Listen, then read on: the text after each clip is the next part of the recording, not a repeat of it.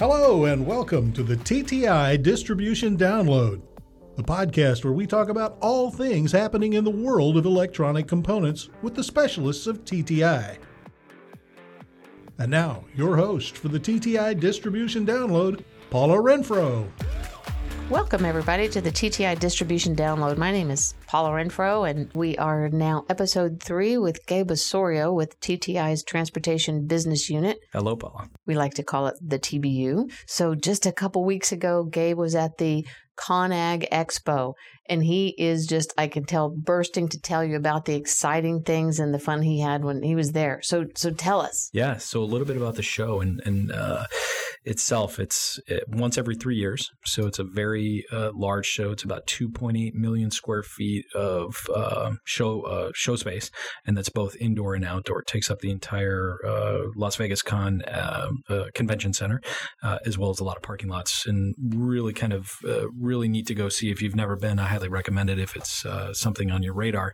Um, all of the cement pumpers and the cranes and everything, so they've got their towers all set up and flags flying. So it's just a whole fanfare, but a, a fantastic show for everything that has to do with uh, construction, agriculture, mining, and then the very kind of niche uh, construction stuff. So think uh, cement pumping, mm-hmm. uh, the paving equipment, um, you know, rock uh, crushers, uh, some mining equipment, stuff like that. So lots of really interesting Big stuff. yellow machines. Yeah. We were there for five days and uh, barely covered all of the ground. It's uh, nearly impossible to uh, walk the entire floor uh, or show space, I should say. Uh, but a fantastic opportunity to get to see what are all these manufacturers doing uh, moving forward. and this is a big opportunity for them to sell not only their current equipment, but what's coming down the line and showcase a lot of that. And that's kind of that's the, what you're sparkling yeah, about. That's, so tell that's us where the really coming. interesting stuff was, right? Um, you know, one of of the most popular, um, I'll say two of the most popular displays, um, and, and displays doesn't even do it justice because there's literally grandstands set up with a dirt mound in the middle, and they're showcasing these products. So one of the the most popular or uh, most visited was uh, Volvo's uh, all electric uh, mining equipment, heavy duty uh, front loaders, uh, bulldozers. I mean, you name it, everything was electrified. Um, and they were doing some demonstrations of some of that product, but the buzz that was around that was unbelievable to see the amount of people. As a matter of fact, I took a couple of pictures of just all of the people standing around the EV stuff and not all the traditional ICE stuff or internal combustion engine stuff that was uh, right next door to it. So it was really fascinating to see, but um, really cool to see, you know, pinpointing on that Volvo one uh, some charging infrastructure partnerships that were there as well too, um, showcasing their product. Right, uh, I, previous episodes we've talked about the megawatt charger, so they had an example of what that might look like there. Um, they had an example of a roller, uh, you know, being charged by a solar power uh, like the cement uh, roller. yep absolutely being charged literally by you know these big solar panels and then the charging station uh, but then being plugged into that roller. And imagine what that could do out in a construction site someday in the future uh, so do you see the engineers standing around and and everybody wishes that that was the project they were working on? Yes yes. for sure. But, but still all very um, are very relevant to the projects yeah. that they're working on, right? Because if you don't see, you don't get exposed, then right. you don't imagine and dream. But yeah, who wouldn't want to be? Yeah. Yes, absolutely. You know, that was one example. And every single major OEM, so Volvo, Caterpillar, CNH, uh, you name it, all had some sort of uh, EV display separate from their main display that they were showcasing this type of product at. The other really cool thing to see was autonomy creeping its way into construction as well too. So on full display with a Link-Belt display, uh, who's a manufacturer of uh, you know a, a, a, big excavator essentially and a line of those. Um, was displaying autonom- autonomous excavating that could be done and doing some pretty pinpoint accuracy on, you know, just a small space and moving dirt, you know, barely scraping maybe a quarter of an inch off of the ground Wow. and placing it very gingerly on another site or spot uh, with no one operating it remotely or sitting in the cab uh, doing it, which was really impressive to see as well too. Were there component technology that allowed this kind of um, design Yeah. that is that is widely available, or is this all really kind of uh, Uh, leading edge? Great question. I would say it's a little bit of both. Um, certainly from the the, the lidar, uh, the specific sensors that are being used. Uh, the the lidar maybe not as much widely available, but is out there certainly from some some companies and tech and uh, uh, and suppliers. Um, but the sensors, the sensors that are being used in that, uh, just an unbelievable amount. If you can imagine all the moving parts and uh, measuring that needs to take place, uh, that's all here and now uh, and, and and available today from many of the suppliers on our line card that are selling those sensors. So really cool to see those applications being used in real life and kind of what the future of those are going to look like, um, and uh, the possibility of what the construction site of you know five ten years from now is going to look like. So that was very interesting.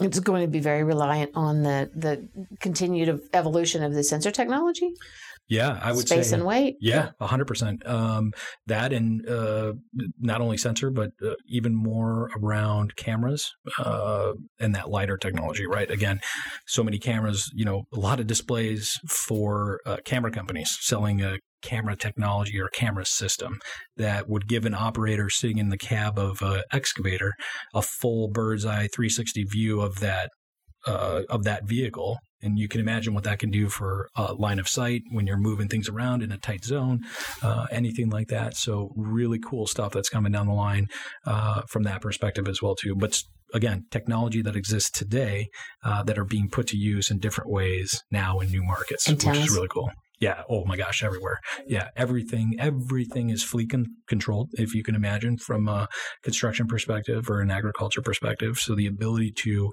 uh, track usage, track the systems, track its efficiency, uh, uh, really to even program where it's going and what it's doing. Uh, all of that is communicating uh, somewhere outside of that vehicle. So antennas are a huge part of that. Again, I, I think I've talked a little bit about the the movement of data being kind of the future of that electronification, and we were seeing it in plain sight on a lot of these vehicles, which was really cool.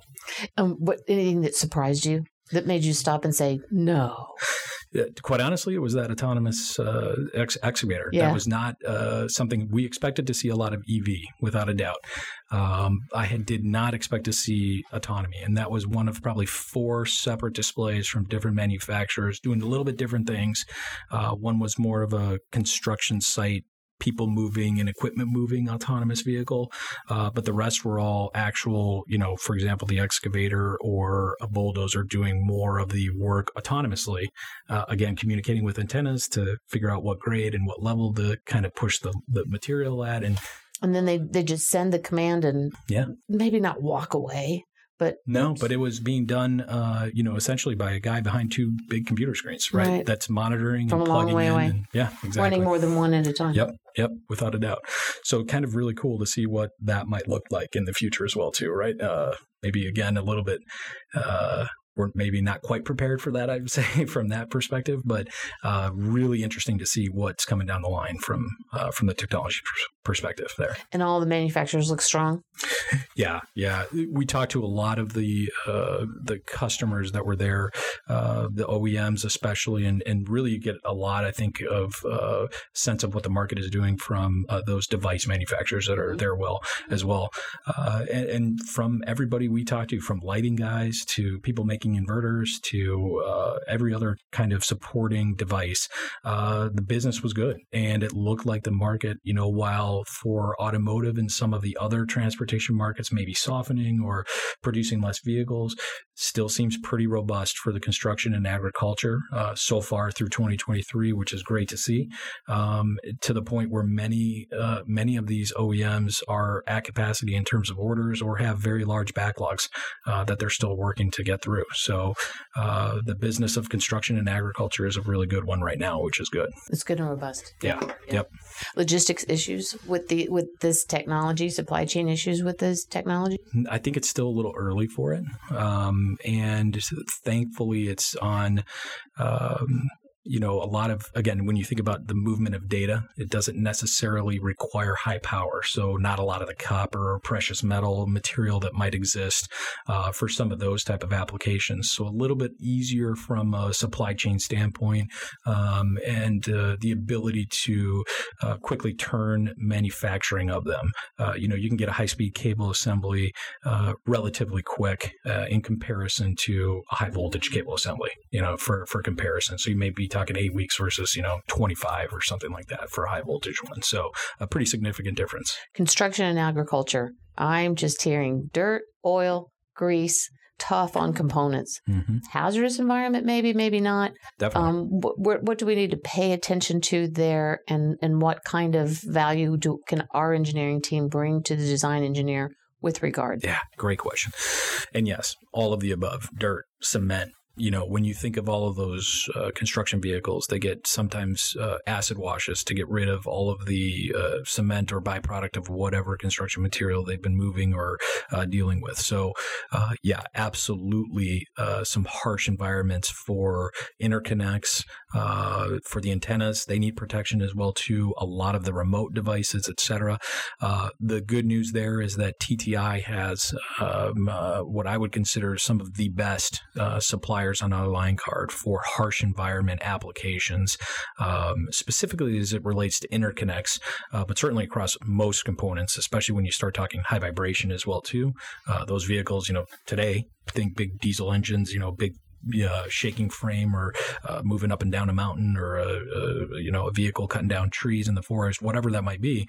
Um, those are pretty harsh environments. So uh, everything from you know metal circular connectors uh, to uh, interconnects that latch or lock with a bolt um, to uh, you know again components built to handle heavy, heavy vibration that undergo, you know, hundreds of hours of testing, salt spray testing, immersion in water, uh, all kinds of stuff. Uh, you know, we definitely have access to the top manufacturers of those type of products um, that our sales engineers are well versed in. Uh, again, I, I, think I mentioned in a previous episode uh, a couple of our engineers coming from that OEM design background, um, so they have a keen awareness of who are the manufacturers out there that actually have product that uh, will last um, and that will stand the test of time in those kind of harsh environment applications. Uh, so we have a unique from that. Yeah, a couple of thoughts come to mind there. So, so, so one is, um, is there is is end of life something to be too worried about, or these components, these designs? kind of standardize and, and, last a long time, like the equipment, I would imagine. And is there anything from a lead time perspective or supply chain logistics perspective we should be concerned about? Yeah, great questions.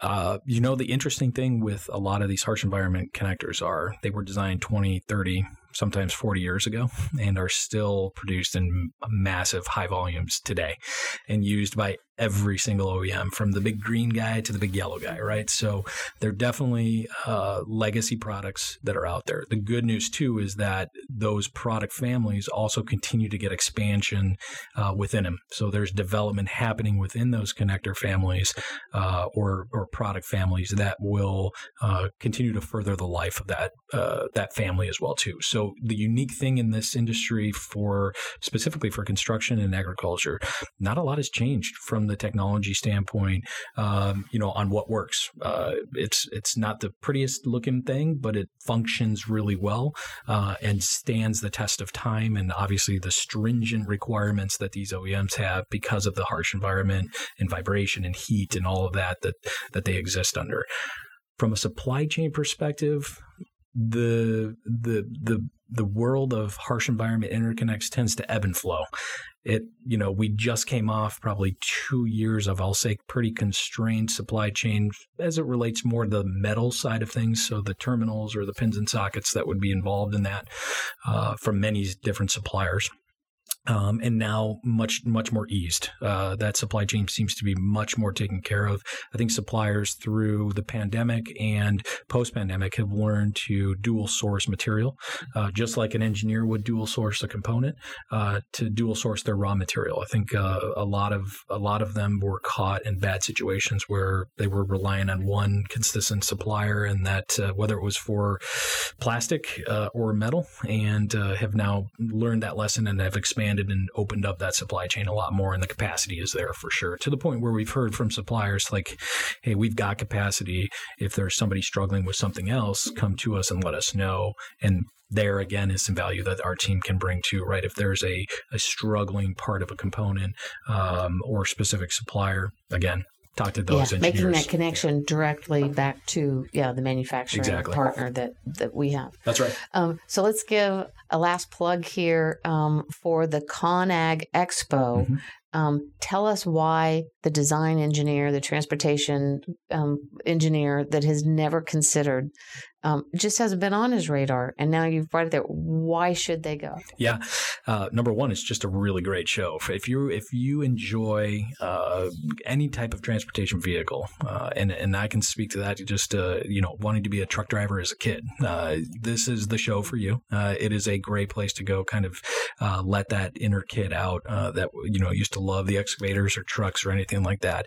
But more importantly, you are exposed to a lot of new design uh, and new uh, technology from that perspective that's coming out in the future that all of these OEMs are are, are working towards. So it's a great a, a, great way to learn in a short amount of time what the trends are, what customers are asking for, what their fleet customers are asking for, um, and ultimately try to figure out where your product or your design can help uh, fit that market or uh, support that marketplace as well too. And that's why we attend is to try to figure out obviously uh, what's the need, what's what's missing from the marketplace, and and how can we help fulfill that need.